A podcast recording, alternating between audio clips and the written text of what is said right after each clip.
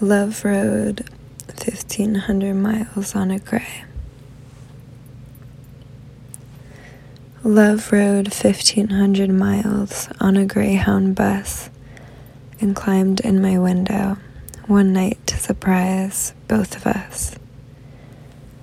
The pleasure of that sleepy shock has lasted a decade, now or more, because she is always still doing it and I am always still pleased.